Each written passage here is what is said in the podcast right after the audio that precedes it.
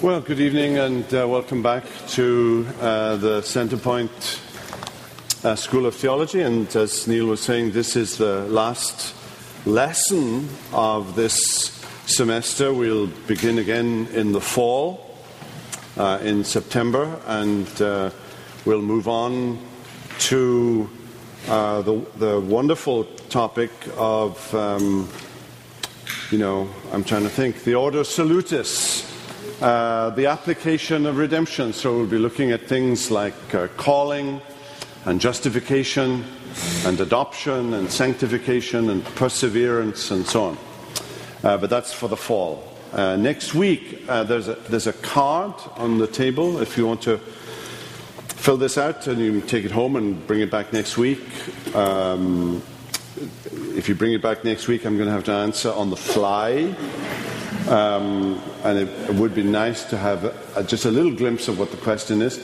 Um, but you may also, do, if you're electronically um, savvy, uh, and uh, there's a Facebook page, and there's a Twitter page, and you can ask your questions that way. If you know what I'm talking about, if you don't, don't worry about it.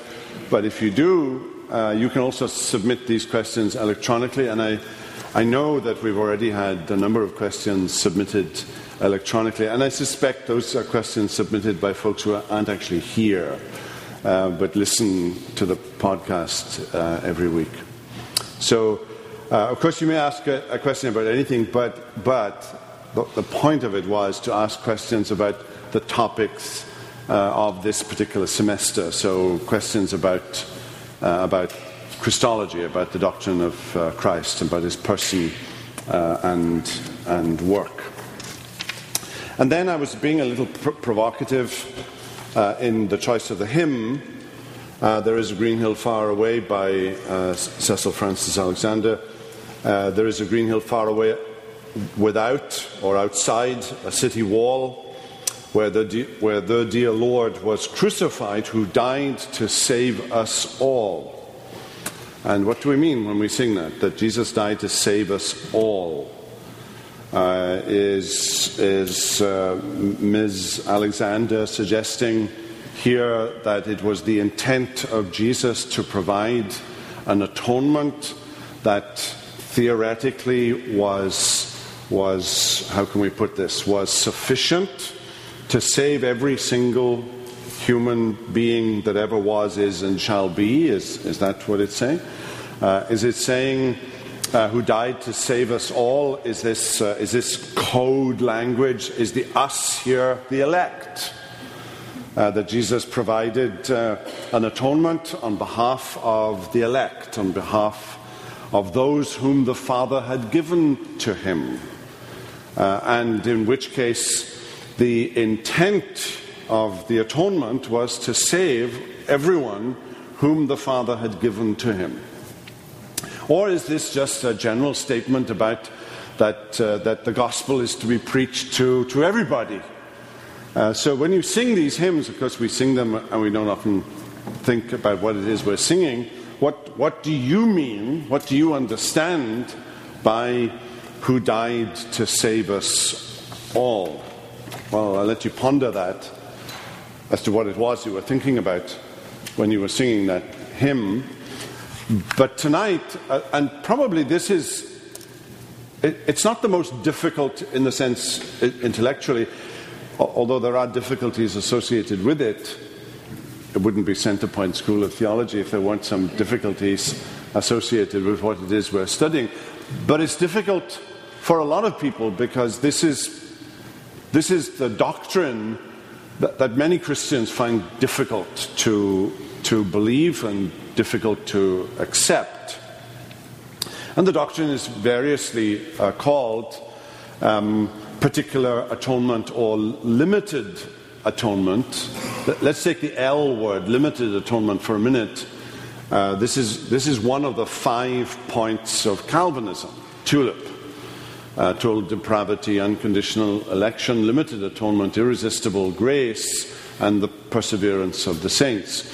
And those five, those five truths uh, were, of course, espoused in, in doctrinal form uh, at the Synod of Dort in 1618, 1619.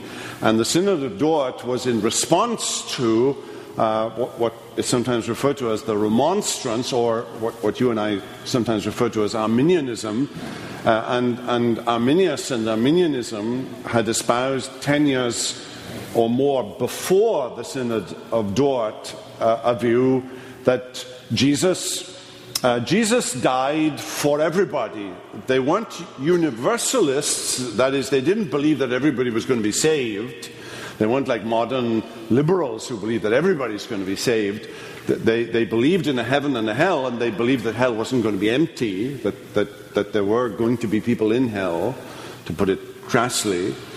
But they also believed that Jesus died, provided an atonement for everybody, and, and the way that that atonement becomes effective is through the exercise of faith on our part. That was what the Arminians said. And the Synod of Dort, aka the Calvinists, responded with TULIP and responded with this particular doctrine um, limited atonement or particular redemption. Now, the word limited atonement is sort of fighting uphill from the very start. The very idea of limitation in the atonement is, is, is, is to prejudice the doctrine before you've even got it out of the box, if I can put it that way. So, a better way of describing what it is we're talking about is a particular redemption that, that Jesus died for particular individuals, namely, namely the elect. Of course, it ruins the acronym TULIP TUPIP doesn't mean anything. so that's why we, we often still refer to it as limited atonement. Now, um, I, am going to begin, and, and, apologies to those of you who, think we should begin in the Bible, and I'm going to do the opposite. I'm actually going to begin in theology and end up in the Bible, and, and, and that may be, may be prejudicing the issue from the very start. Um, but I, I do want to show you that this doctrine, first of all, is, is actually part of the belief system uh, of the Westminster Confession. And um, the Westminster Confession is the, is the confession of this church, and so office bearers, uh, deacons, and elders, and, and, and ministers here uh, subscribe this confession as uh, as their understanding of the doctrines that the Bible teaches. And chapter 8 of the confession is the chapter on Christ and on the mediator, uh, and it's on the, on the work of Christ in particular. Uh, and there are three particular statements in chapter 8 that set the Westminster Confession right in line with the Synod of Dort, right? So, in line with the Calvinists rather than in line with the Arminians. So, so let's look at it. Uh, um, chapter 3, first of all, uh, and, and section 6. Chapter 3 is the chapter on the decree. God hath appointed the elect unto glory, so hath he by the eternal and most free purpose of his will foreordained all the means thereunto. Wherefore, they who are elected, being fallen in Adam, are redeemed by Christ. Remember, we were. Do you remember when we talked about infra and supralapsarianism? You've probably forgotten all about that now, but that that was, that was the issue behind the, that statement being fallen in Adam, are redeemed by Christ, are effectually called unto faith in Christ by his Spirit, working in due season, are justified, adopted, sanctified, and kept by his power through faith unto salvation. Neither are any other redeemed by Christ, effectually called, justified, adopted, sanctified, and saved, but the elect only. In other words, there is a correspondence here between those who are actually saved and those whom God wills to save. Now, fo- follow, and I, I, said this wasn't technically difficult, and now I'm, I'm going to get technically difficult in the first few minutes, but follow closely the, the reasoning here. If you believe, for example, as the Arminians did, that Jesus died to provide atonement for everybody. In other words, there is, there is a, a, a will of God for the salvation of everybody. And not just, not just a desire, but He actually provides an atonement in Christ for everybody, but only the elect are actually saved. Only some are actually saved. There's a disparity between the will of God and the accomplishment of God. And what this chapter is saying is that, that God's will is always done. So, so those who are saved are those whom God purposes to save, and, and they are those for whom He provides atonement, as chapter 8 and sections 5 and 8. Let's look at these sections a little more closely. So, chapter 8 and section 5 the Lord Jesus, by His perfect obedience and sacrifice, of himself, which he, through the eternal Spirit, once offered up unto God, hath fully satisfied the justice of his Father and purchased not only reconciliation, but an everlasting inheritance in the kingdom of heaven for all those whom the Father hath given unto him. Right? Follow the, follow the reasoning here. Salvation has been purchased for those whom the Father has given to the Son. It's not been purchased for anyone else. It's been purchased only and solely and effectually for those whom the Father has given to the Son. Uh, the, the, the, language of giving to the Son, of course, is, is language from John's Gospel. All, all the, and think of, think of the high priestly prayer, and Jesus prays for those whom you have given to me. Right, so there is a correspondence here between the purchasing of salvation and those in whom that salvation becomes effective. And, and there's no disparity between the two, they're, they're one and the same. Uh, and then in, in section 8, to all those for whom Christ hath purchased redemption, he doth certainly and effectually apply and communicate the same. Now, follow the reasoning, it's, it's very close all for whom Jesus has purchased redemption will be saved. That there are none for whom Jesus purchases redemption who are not saved. He, doesn't purchase salvation for number X and apply to number Y, and X and Y are not the same. Nod if you're following the logic of that. Of that. I, I, I need you to follow with me here. Um, so, so that's, that's, that's, the, that's the confessional statement uh, on limited or particular redemption.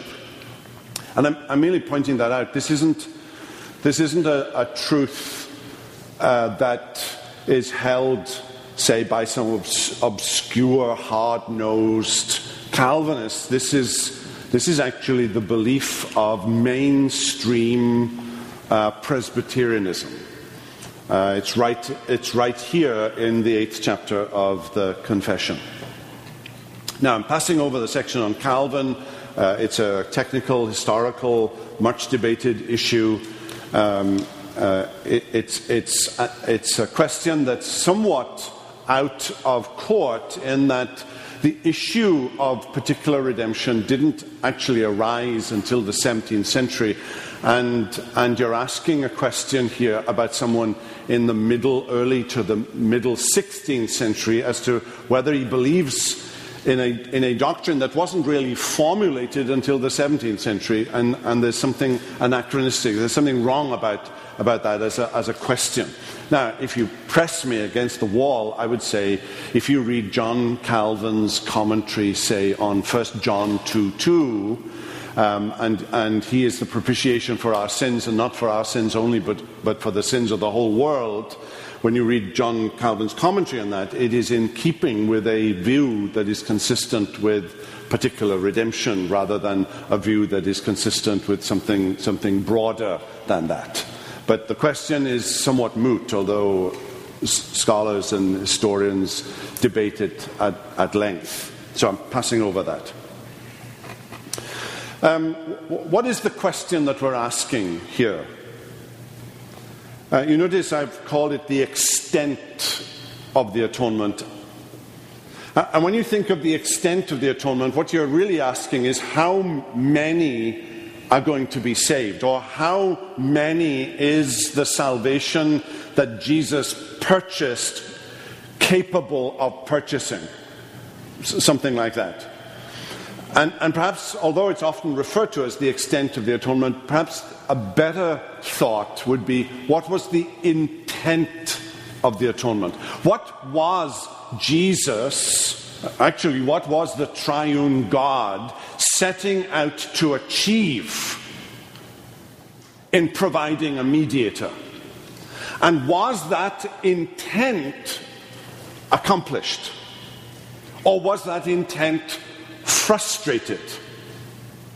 Because at the heart of Arminian belief is that the intent of the triune God was to, was to save as many as possible, but actually that intent was not accomplished because less were actually saved in Arminian thought.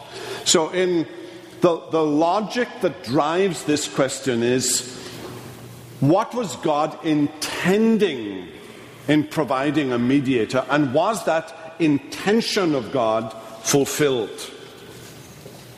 Now, there are basically four positions here. There are more, but, but let's, let's narrow it down uh, to four uh, positions on the atonement. One, and, and, it's important that we get these, these categories uh, correct. One is universalism. The belief not only that Jesus died for everybody, but that everybody's going to be saved. Uh, the belief that hell is empty, actually, most universalists don't believe in hell, but, but, but, but, but everyone is going to be saved. Not, not just Christians and nominal Christians, but, but Hindus and Buddhists and, and, and Muslims and, and everyone in between. Uh, and, and people of no faith and no religion, at least that's what they say they have. So, so universalism that the intent was that Christ died for all and all will be saved. A second view, uh, and it's the Arminian view. Uh, this is the view of Arminius himself that the intent is that Christ died for everybody. Uh, and I mean everybody for Judas Iscariot, that, that, that, Jesus provided an atonement for Judas Iscariot, but, but they're not universalists. They, they don't actually believe that everybody's going to be saved. They believe that some are saved and some are lost. They believe that some are lost eternity. They, they believe that hell is, is, is, is, is not empty. So the cross is not directly a satisfaction. Now, now, remember when we were looking at theories of the cross, we, we talked about substitution and satisfaction. The satisfaction of divine justice. You're not tracking? Go back, turn the page back to chapter 8 of the confession. And do you remember that statement in, in, the, in the middle bit there, 8 5? The Lord Jesus, by his perfect obedience and sacrifice of himself, which he through the eternal Spirit once offered up unto God, Hebrews 9 language, hath fully satisfied the justice of his Father. There, there it is, the satisfaction of justice. Now, I, want you, I want to plant a thought in your head. If the cross of Jesus satisfies divine justice as far as sinners are concerned, for what are sinners condemned? If, if justice has been satisfied by the work of Christ on the cross, why are they still condemned? And, and, and the only answer you're going to be able to give here is because of their lack of faith. But lack of faith is a sin. And if Jesus provides satisfaction for sin, all sin, why are they still condemned? That's, that's going to be the, that's going to be the, the, the, the question that, that lurks behind these, these theories. Then, thirdly, the canons of Dort, uh, limited atonement, particular redemption, the view that we're considering uh, this evening. And then, and then there's a fourth view, and we're not going to go into this here this evening. Uh, it's, it's, it's a view that's sometimes given a label, uh, Amyraldianism, uh, because of Mo- Moise Amyraut, 1596 uh, to 1664. Um, and it's sometimes referred to as hypothetical universalism. That Christ died for everybody without exception, but God recognized that all would not believe, and the Holy Spirit applies salvation to the elect while Christ dies for all. Now, it's a confusing uh, thought in itself. Uh, there, are, there are some who hold it thinking that they hold this, but actually, what, they, what they're actually espousing is something more of an Arminian nature of the atonement. Than, but I'm, we're not going there tonight. That's a, that's a discussion for another time, another place. Um, but um, for fullness, there is a fourth view here. Let's try and boil this down a little more. What is the state of the question? And, and let me do this, first of all, negatively. We are not asking, we're not asking what is the intrinsic sufficiency of the death of Christ. You know, was the death of Jesus only sufficient? That, that there was something there, was something deficient in it for everybody, and it was, it was only efficient. It, it, it, there was only enough, can I put it in very crass language? There was only enough power in the atonement to save the elect, but, but no more. That, that's not the logic that's driving this doctrine. It, it is not a suggestion that there was something inherently insufficient about the death of Jesus. Uh, look at the canons of Dort, and i am quoting here a couple of the canons of Dort. Uh, this is, uh, uh, and, the, and, the, ordering of the canons of Dort are somewhat complicated, but Articles 3 and 4 of the second main point of doctrine, Article 3, the death of God's Son is the only and entirely complete sacrifice and satisfaction for sins. It is of infinite value and worth. Now, these are, these are the Calvinists. And, and they're, del- they're deliberately using this language, infinite value and worth, because this is not about some intrinsic insufficiency in the atonement. It is of infinite value. It, it, it could have, had God willed it, it could have saved everybody. There wasn't, it wasn't because of a limitation in the value, in the worth of the sacrifice of Jesus. That's not the state of the question. Similar in Article 4. Um, a, a, statement, a, fra- a phrase um, uh, that, that has gone round, uh, and it still does the rounds. Uh, we trace it back to Peter Lombard uh, in the 12th century that the death of Jesus was sufficient for all and efficient for the elect. Sufficient for all, efficient for the elect.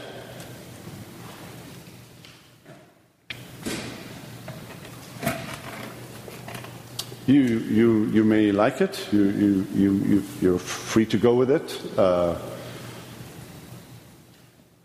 it. It's one of those, it's, it's one of those, you know, you, you, you, you, uh, you, you, learn this, this, this, this, little mantra comes, pops out in, the, in the, any, any debate on particular redemption. This phrase is probably going to emerge somewhere that it was uh, sufficient for all and efficient for the elect.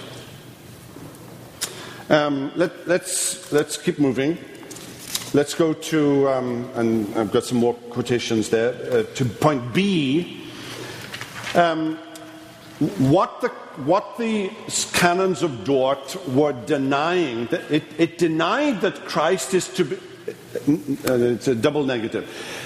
When, when, when they speak about the, about the limited atonement or particular redemption, they don't mean, they don't mean that Christ isn't to be offered to everybody. This is not a denial of what we sometimes call the free offer of the gospel. Um, you know, the hyper Calvinists came back and said if Jesus only died for the elect, then, then only the elect should hear the gospel. There's no point preaching the gospel to those for whom Jesus didn't die. So you only preach the gospel to the elect. Well, how can you tell who the elect are? Well, they have to give you signs that they are elect. Right? So you only preach the gospel to those who already give you signs that they're already elect, that they're already converted. And that's, that's kind of tricky because you can give false signs, right? So it's, it's, a, it's, a, it's a road to ruin. Um, but, but the, the allegation came back at, at this doctrine that somehow or other it was denying evangelism, it was denying missions, it was denying the free offer of the gospel to, to say to, to anybody, no matter who they are, that if they believe in Jesus Christ, they will be saved. This doctrine does not deny that. Right? This is not this doctrine is not intended in any shape, way, or form to deny the, the need for and the urgency for evangelism and mission. Now, if you say, if you turn around and say, how can anybody do evangelism and mission who believes in limited atonement, then you don't know the history. Dick, is that your phone? If, if, if you look at the history of mission, uh, think of George Whitefield, who traveled hundreds of thousands of miles preaching the gospel to whoever would listen to him. He was a Calvinist, he believed this doctrine. William Carey, uh, who went to uh, India, he believed this doctrine. So, so this doctrine has, has never historically been the cause of inhibiting evangelism and mission. Now, C, the precise question. What is the ultimate intention in the work of the Trinity? What did God, the, the Trinitarian God, what did the Father, Son, and Holy Spirit intend? by providing a mediator. Was it God's intention to redeem all of humanity? Now, what are the possible answers to that question? Was it, was it God's intention that the sins of all human beings should be redeemed? That, that atonement that a ransom price should be paid for the sins of every single human being. Was, was that God's intention? Now, um, the, the, argument, uh, the argument goes something like this.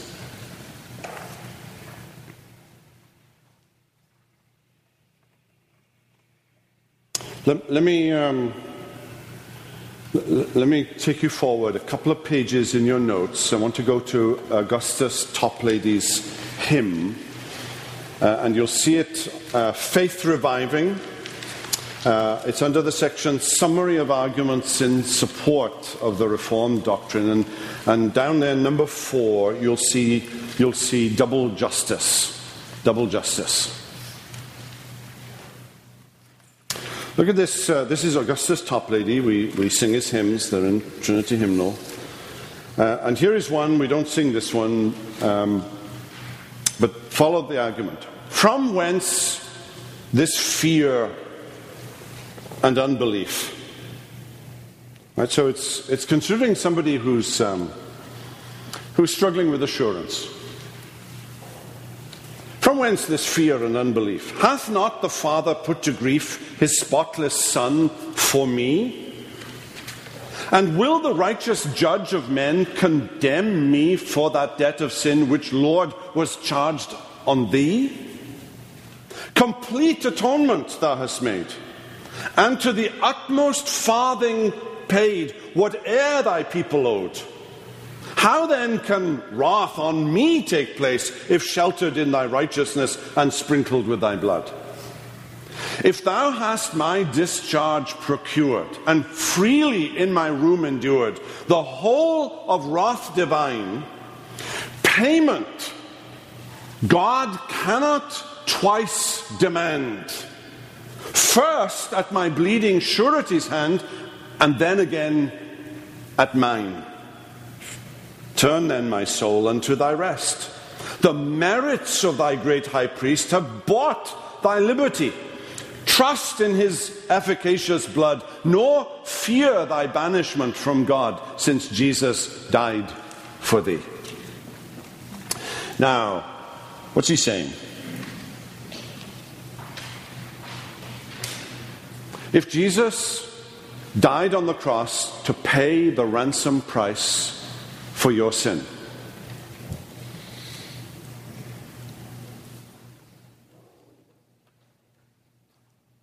You cannot demand justice a second time. I mean, don't you have it in your statute books, double jeopardy? But you, can't be tried twice for the same crime. If Jesus has paid, if, if the intent of the cross was to pay the ransom price, why is God judging you on the day of judgment? What is there to judge? Because the penalty has been paid. The substitution has been made. The satisfaction for justice has already been offered.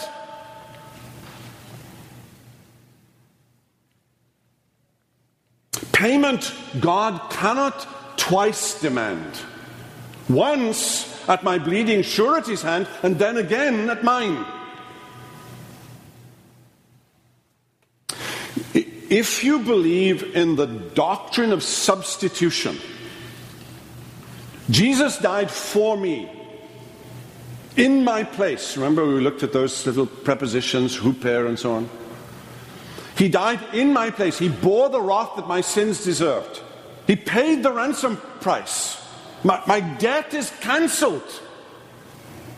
Payment God cannot twice demand. Once at my bleeding surety's hand and then again at mine. Toplady is arguing here the, the, the notion of double justice.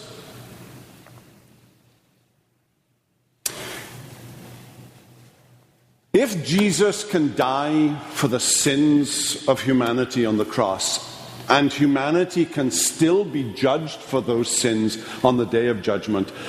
The nature of what Jesus did on the cross changes. It's not substitution anymore. It's not satisfaction. It's not atonement. It's not redemption. It's not reconciliation. What he has done is something less. It's something hypothetical. You, you follow the language, you follow, you follow the logic here of, of, of Augustus Toplady. If you believe that the cross actually was redemptive, if you believe the cross actually made atonement, if you believe the cross actually satisfies divine justice, you know, when you, when you let, me, let me approach it pastorally. When you lack assurance, what, what do you do? You, you run to Jesus. Why are you running to Jesus? Because if Jesus died for everybody and people can still be punished on the day of judgment, where's the assurance in running to Jesus? Now, the Arminian will say Jesus died for all sin except the sin of, of, of unbelief. Right? So, so I, I have to contribute that myself. I have to contribute that faith. That's why the Calvinists responded by saying they'd made they're, they're just Roman Catholics in a different guise because they made faith a work. It, it's, not, it's not the treadmill of, sacrament, of the sacraments, but it's faith. That's, that's my contribution. But that changes the nature of the atonement. Jesus died to provide satisfaction for sins minus faith, or the lack of it. Now, when you lack assurance, what do you do? You run to Jesus and you say, Jesus, you have died for me. You, provide, you provided atonement for all of my sins, past, present, and future. Your hope is not in, well, I hope it's not in your faith, or the quality of your faith, or the virility of your faith, the strength of your faith. We are, we are doomed if, if that's where our assurance is coming from. It's like the, the weather. I mean, one day it's cold, one day it's raining, one day it's in the 80s. Where's solid, solid assurance? Where's it going to come from? You look to the cross, and what do you see? You see redemption. You see substitution. You see satisfaction. You see atonement. You see reconciliation. You see the slate of debt with the words paid in full on it. And your assurance comes from looking to the cross of Jesus Christ and interpreting that cross as effectual.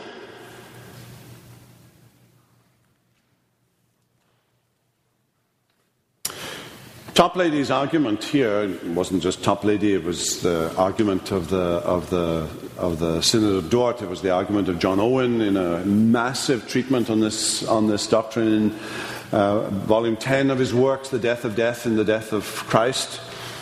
Uh, if, you, if you've got time to spare, I recommend John Owen's volume 10 on the death of death and the death of Christ.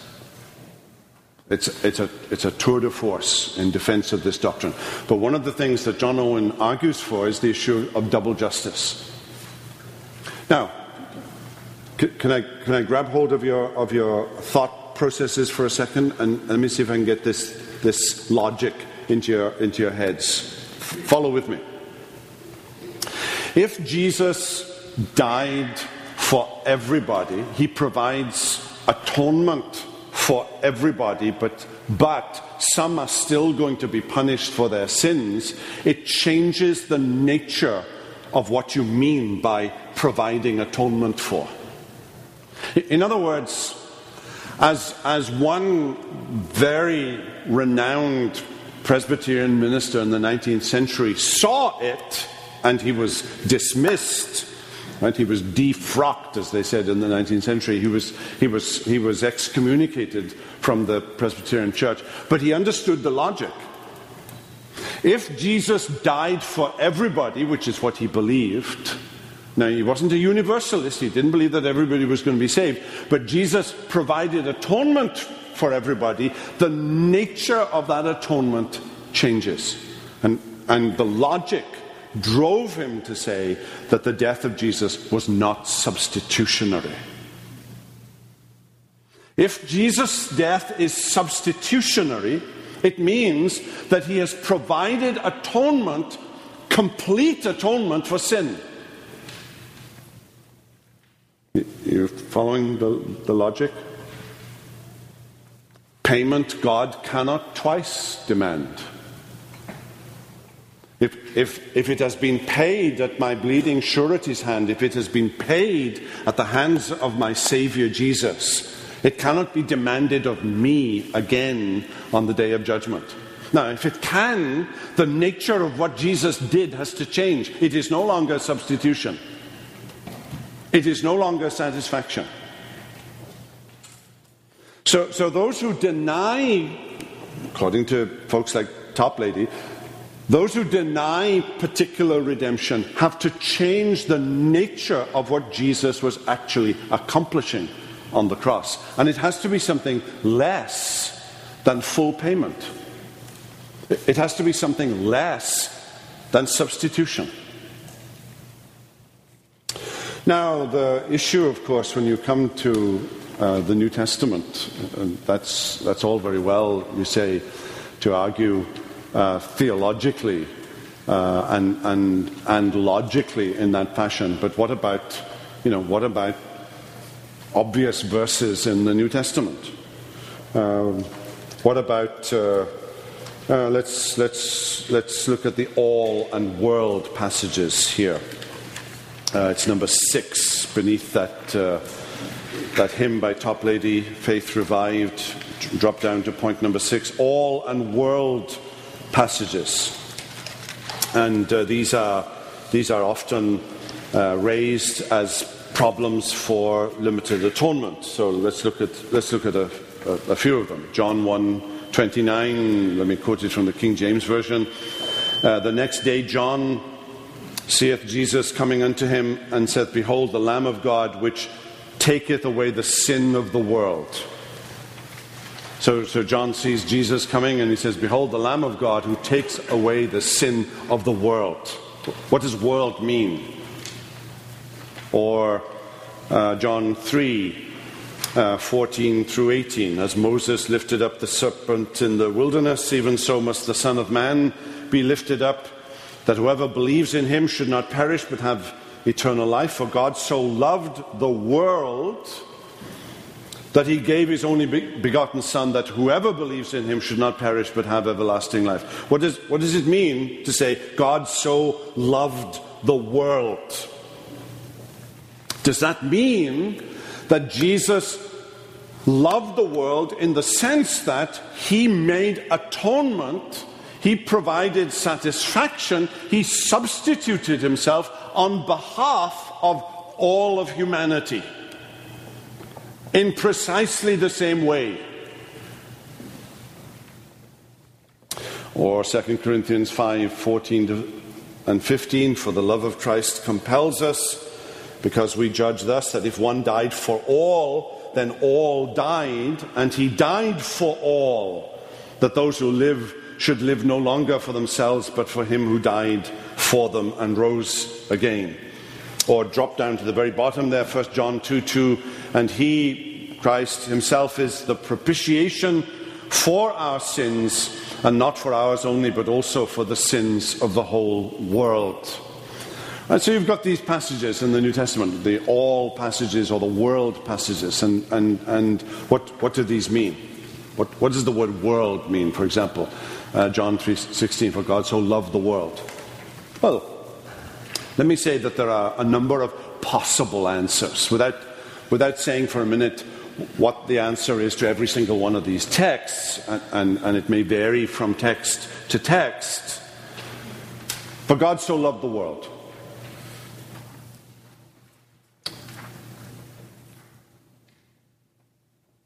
Does it mean world in the sense of every single individual human being?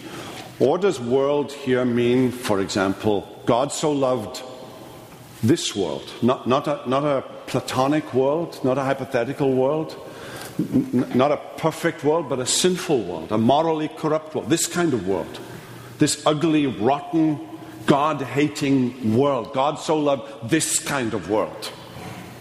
Uh, there is uh, some argument from things that John says elsewhere that that's a possible. I'm not, I'm not saying that's what John 3.16 means for a minute. It's, it's, it's not important for a minute as to what it actually means. It's, uh, all I'm saying is that, it's, that there's more than one possible answer to the question, what does world mean, that is perfectly consistent with the idea of particular, um, particular um, redemption. Or take, um, you know, 1 John 2 2. Uh, he uh, himself, Jesus Christ himself, is the propitiation for our sins and not for ours only, but also for the whole world. Not just for Jews, but for Gentiles. This is John. John's a Jew. Jesus came to fulfill the messianic prophecies of Judaism. He's the Messiah of the Jews. He's the Jewish Messiah. But he's not only a Messiah for them, he's a Messiah for the Gentiles too.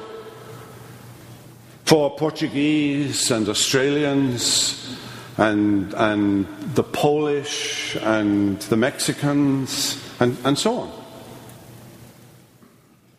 Because what, what does the word propitiation mean? Right, you've been using this word. What does the word propitiation mean?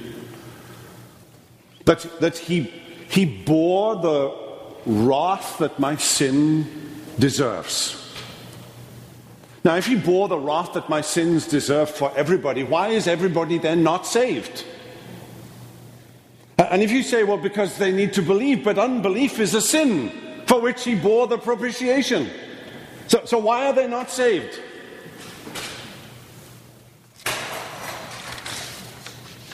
Um, let me add one more point here. When the New Testament says that he is the propitiation for our sins, and not for our sins only, but also for the sins of the whole world, or for God so loved the world that, that he gave his only begotten Son. Calvinists, those who believe in particular redemption, that Jesus made atonement for the sins of those whom the Father had given to him, namely the elect, also argued that every benefit, not just, not just the benefit of salvation, but every benefit, every benefit of common grace, is, is also a product, is also a, an outcome of the redemptive work of Christ. The, the fact that the sun shines on the just and the unjust. Every, every good and perfect gift is, is also a product of the cross. That the gifts of common grace, as it's sometimes called, are, are also gifts that flow as a result of the redemptive work of Christ. That God that God spares the ungodly. That God allows the ungodly to, to hear the good news of the gospel. All, all, of, all of these are products of the common grace uh, of God. So, so here's this, um, here's this, this doctrine. It, it, it's a doctrine that flows from an understanding of the nature of the atonement. Once you say that the atonement that Jesus made on the cross is substitutionary, it's a satisfaction of divine justice, it's a propitiation of the wrath of God, it's a redemption price paid on behalf of sin. Once you define the atonement that way, there is a, there is a logic that drives you to one conclusion that, that that kind of atonement could only be provided on behalf of those whom the Father has given to him. Now,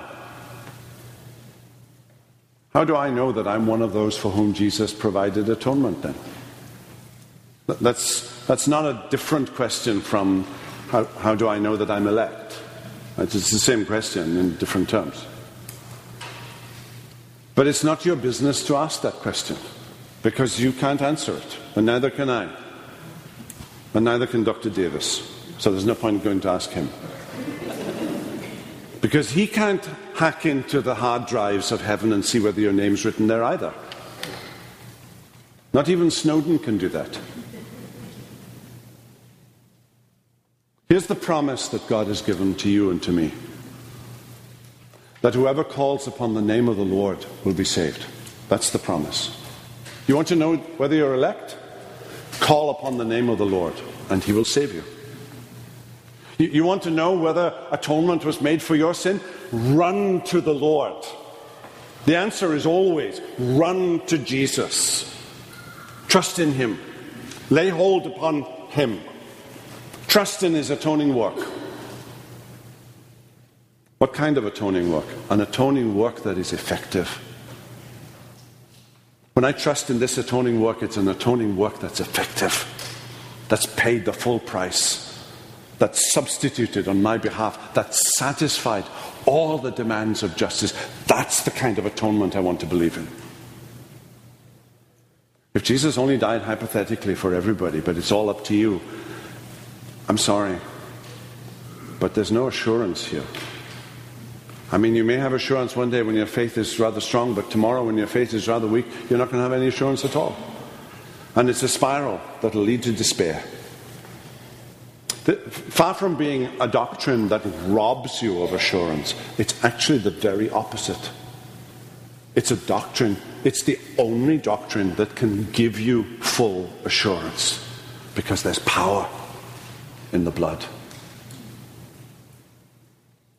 Didn't you used to sing a little gospel ditty that there's power in the blood? Effectual power. A power that actually works. Well, I think my time has gone. It's, uh, now, if you've got any questions, write them down. We'll, we'll pick them up next week. Let's pray together. Father, this is a, this is a difficult, a difficult truth. Because we don't want to misunderstand what's in the very surface of the Bible that the gospel is to be preached to everybody, that we're to go into all the world and preach the gospel, that we can, that we can speak to a complete stranger and say that if they believe in the Lord Jesus, they will be saved. And yet, O oh Lord, we, we find a wonderful comfort that comes from knowing that the cross in which we place our confidence is a cross that is effectual and that has accomplished what you set out to accomplish. And we can trust it to the full. We thank you, Lord, that all whom you gave to the Son will be brought to yourself. And we thank you too that whoever believes in the Son will be saved. Father, we pray for your blessing upon us. We reflect on these truths. We, we are all in different places tonight, different levels of understanding, different issues come to mind. And we pray that we might be led and governed and directed here by, by the scriptures above all else. We thank you for the truth that Jesus died for me, and that we can say that. And from it, we can draw the sweetest and the most solid of assurance that He, that he truly did die for me, that I might not need to die, and that I might live forevermore. So bless this to us this evening, we pray, we ask it in Jesus' name. Amen.